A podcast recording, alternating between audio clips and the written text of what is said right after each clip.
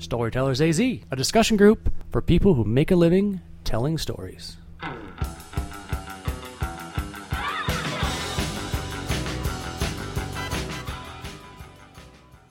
All right, welcome to another episode of Storytellers AZ podcast, podcast where we help people tell better stories. Uh, my name is Tyler Hurst, and with me today I have three ladies, which is uh, which is a first. So I feel very blessed. So we'll go around the table and they can all introduce themselves.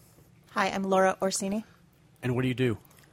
I am a book consultant. I help people who are writing books get it out of their head, into print, and then to market. All right. useful person to know. I'm Elizabeth Newland, and I'm a realtor blogger. Hello, I am Rebecca Joy, and uh, Laura Orsini is helping me with my book.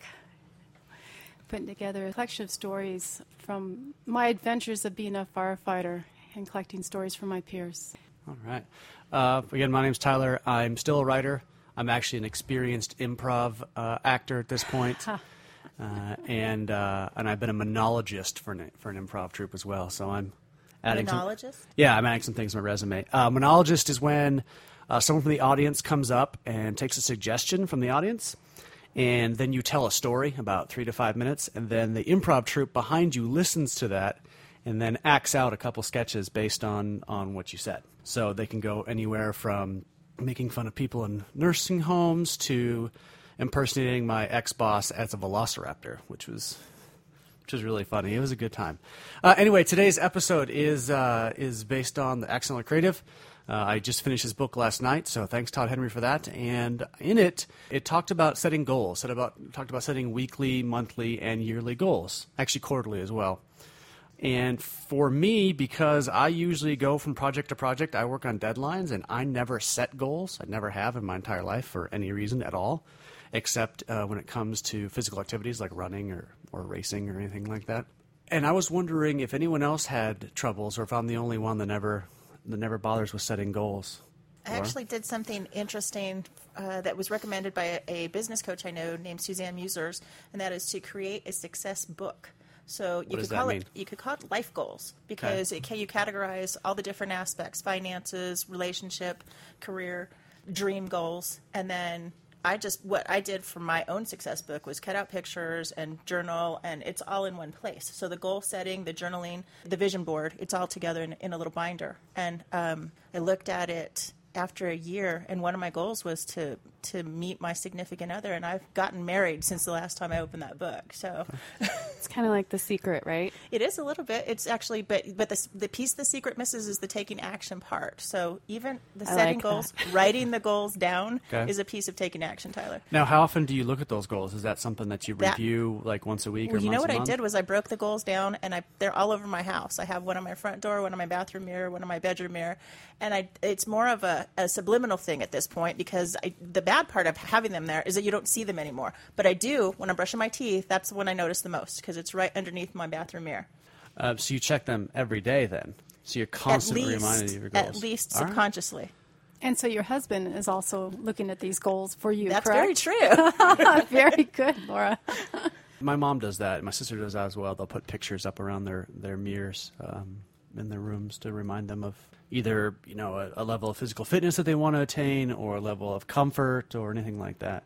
So they're useful for you then. you know, getting married is the one that I've been able to cross off the list. So I'm not saying that I've had 100% success, but I know that since I did it and coupled that with affirmations, that's different from goals, but just the repeating affirmations, I t- recorded them on a digital recorder and have my own voice listening to myself say them with Okay. the musical background. When I did those two things, everything in my life, my business and relationship just skyrocketed. So, Okay. yeah, I think they've been successful. Okay. And then Elizabeth, as uh, as a realtor, obviously your job is to sell houses to people. Sorry, sell homes to people. Um, do you have any goals that revolve around anything but you know how many houses you need to sell that year?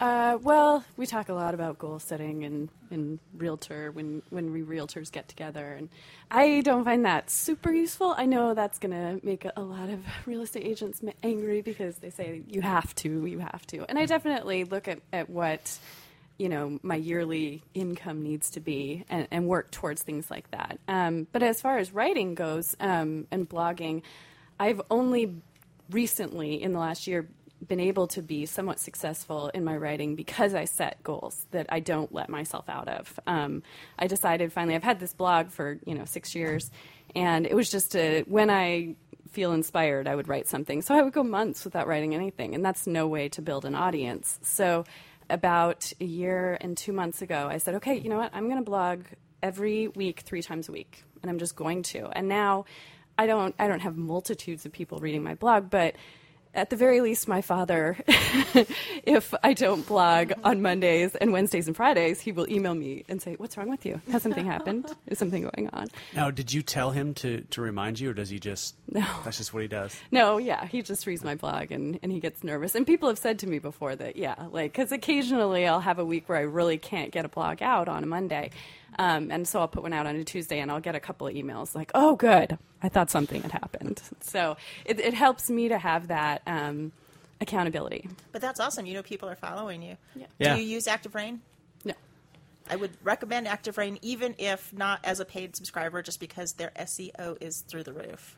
Yeah, I'm really against Active Rain, but I, I know, I mean, I've looked into it and I know that people have opinions about it. I just feel very much like I want to develop my own site. Perfect. She has the power of Jay Thompson on her side, Perfect. so she may not need active rain at all.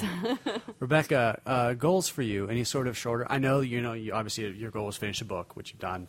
Your goal is to is to promote and all that stuff. But do you have any smaller goals that you that you try to achieve weekly to build up to bigger ones? I was so thrilled when you initially said that it sounded like you're resistant to goals. I just don't know how to do it. That- Um, that's it. I'm kind of on your page. I do have a clue, but for some reason, I just I'm resistant to that. If anything, I would want to change the word goals to intention. Goals is is it doesn't Well, work for me. Goals is concrete. Intention is kind of not really. Like I intend to do something good today. Ah, yes, I I can see how you frame that. That's very good.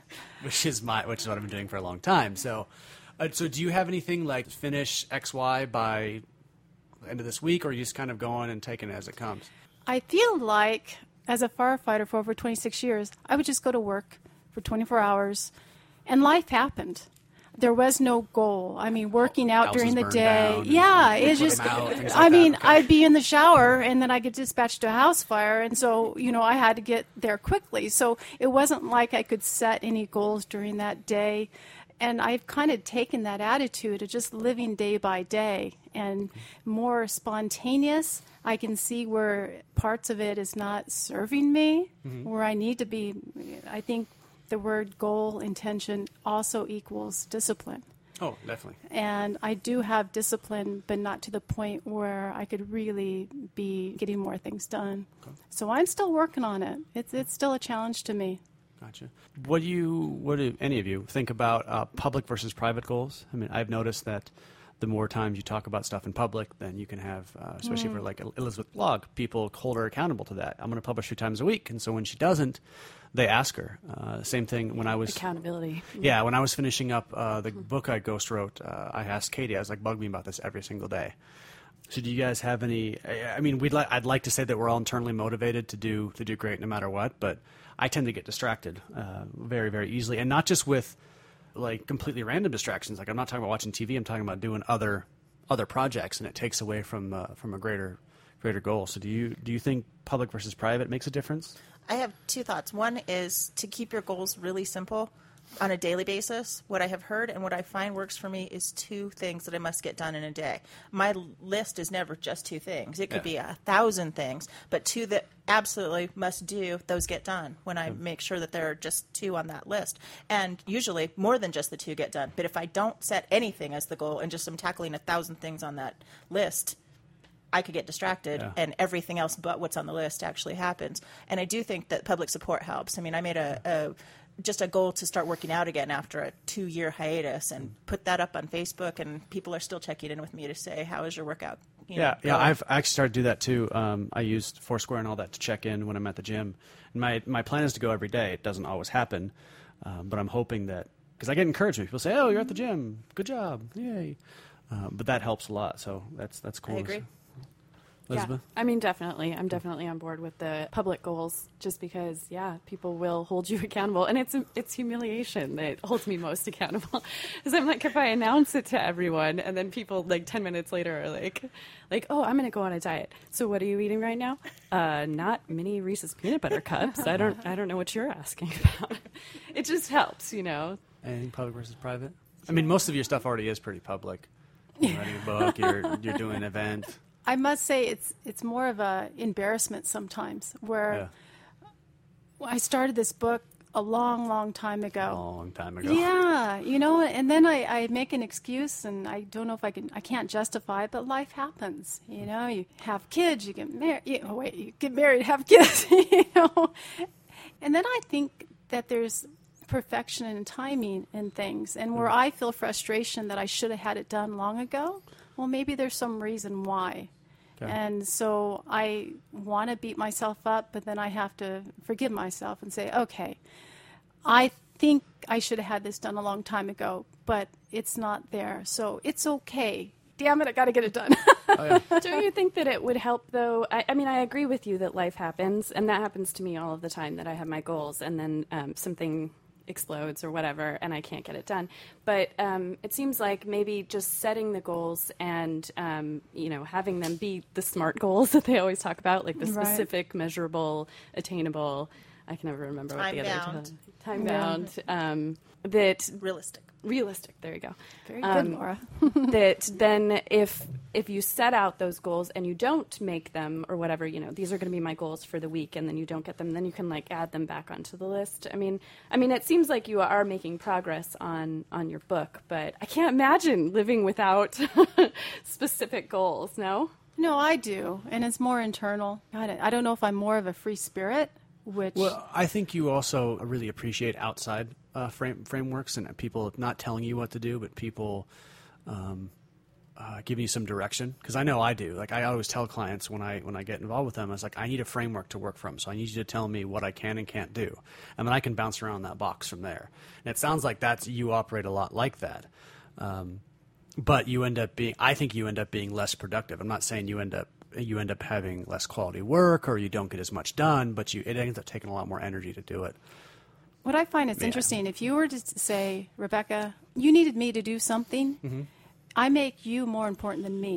yeah yeah i've seen a lot of women a lot of women have that And- have that issue of, Is it of women? putting Because I know that not that's a women I- it's not just. I think it's a human nature. it's thing. not it's not just women but i would say more women on the average more women tend to put themselves uh, uh, put themselves second for everything making up statistics it's true Well, you know, you know, related to the the guilt for not having gotten things done. There's a master sales trainer named Eric Lofholm, and one of the things that he has a whole goal setting CD, and one of the things he said is to not accomplish it doesn't mean you failed; it just means you didn't do it. And so maybe it wasn't the right hmm. thing, and we have to reframe that whole failure thing and that whole guilt thing. I also have a, a coach locally named Vicky Champion, and I remember her saying that guilt comes from setting making rules for ourselves and then failing on the rules and that's when we feel guilty so it's guilt is always self-imposed because we said i will do x y or z and then the day comes and i didn't do x y or z so then i feel guilty about it and it just becomes this ugly cycle and, and we have to we have to let go of fail. that Yeah, like it's like dieting. What they always say about dieting that then if you say, "Okay, I'm going to eat healthy all morning," and you don't, then you're like, "Well, I should just throw away the day. Why don't I just throw away the week?" When like in fact, just the fact that you ate something bad in the morning, if you can move past that and grow beyond that failure, then you're going to be a lot more successful. Okay, so our takeaway from this is it's okay to eat bad food in the morning as long as you do the, what you have to do during the rest of the day. That's right. All right, and that's it. We'll wrap this up, and thank you, everyone. Thank you for listening to Storytellers AZ. We'll see you next time.